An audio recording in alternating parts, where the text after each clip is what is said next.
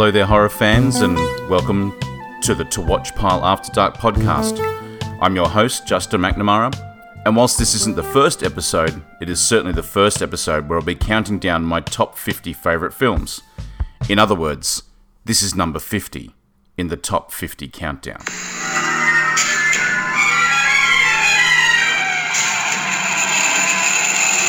If it had a mind, you could reason with it. Face, you could look it in the eye. If it had a body, you could shoot it.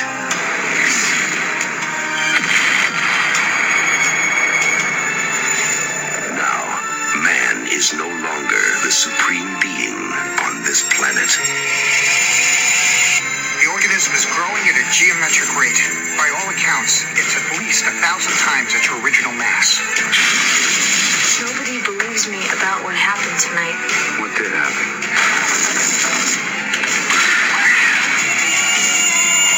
I want that organism alive. I think you pissed it off.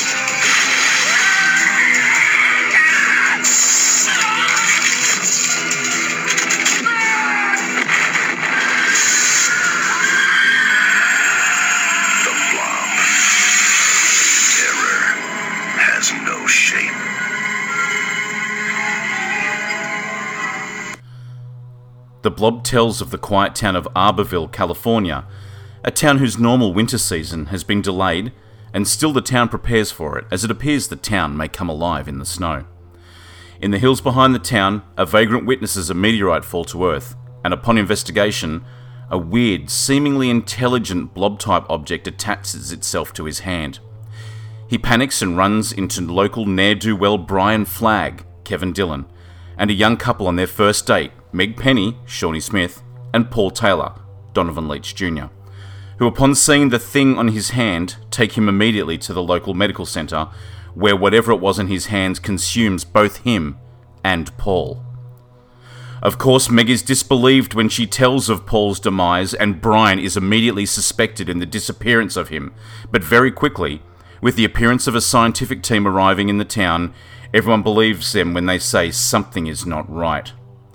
The blob continues to absorb every, li- every living creature in its path, and it's revealed that it's not some weird creature from another world, but a horrifying weapon experiment gone horribly wrong. Will Meg Brian survive, or more importantly, will the town survive? Chuck Russell directed and co wrote this film with Frank Darabont, with whom he had previously worked on A Nightmare on Elm Street 3, and has a soundtrack by Michael Hoenig and J. Peter Robinson. The special effects, which for 1988 are pretty kick ass, are done by Tony Gardner.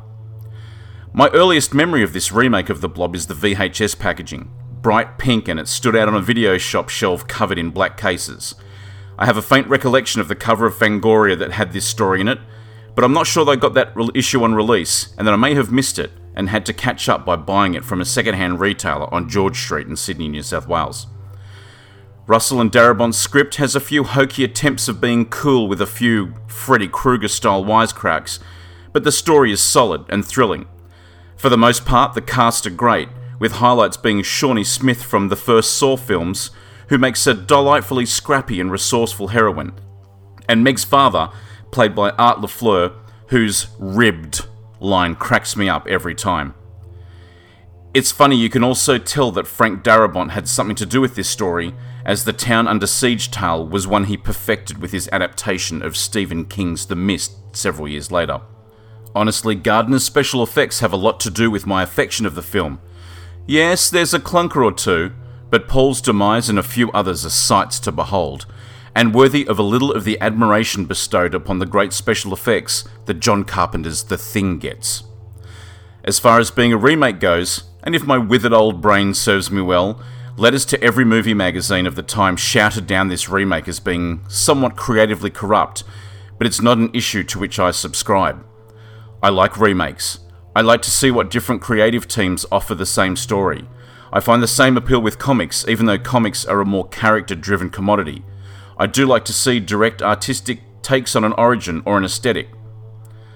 A creatively corrupt remake is one that either echoes the original absolutely, like Gus Van Sant's redundant Psycho remake, or when it goes so far up off script that it doesn't reflect the original at all, like the 2005 House of Wax remake that was more a tourist trap remake that it did itself a disservice by taglining itself with the line "See Paris die," in reference to seeing the heiress, who had decided to be an actor this week, get butchered by the killer who owned the titular premises.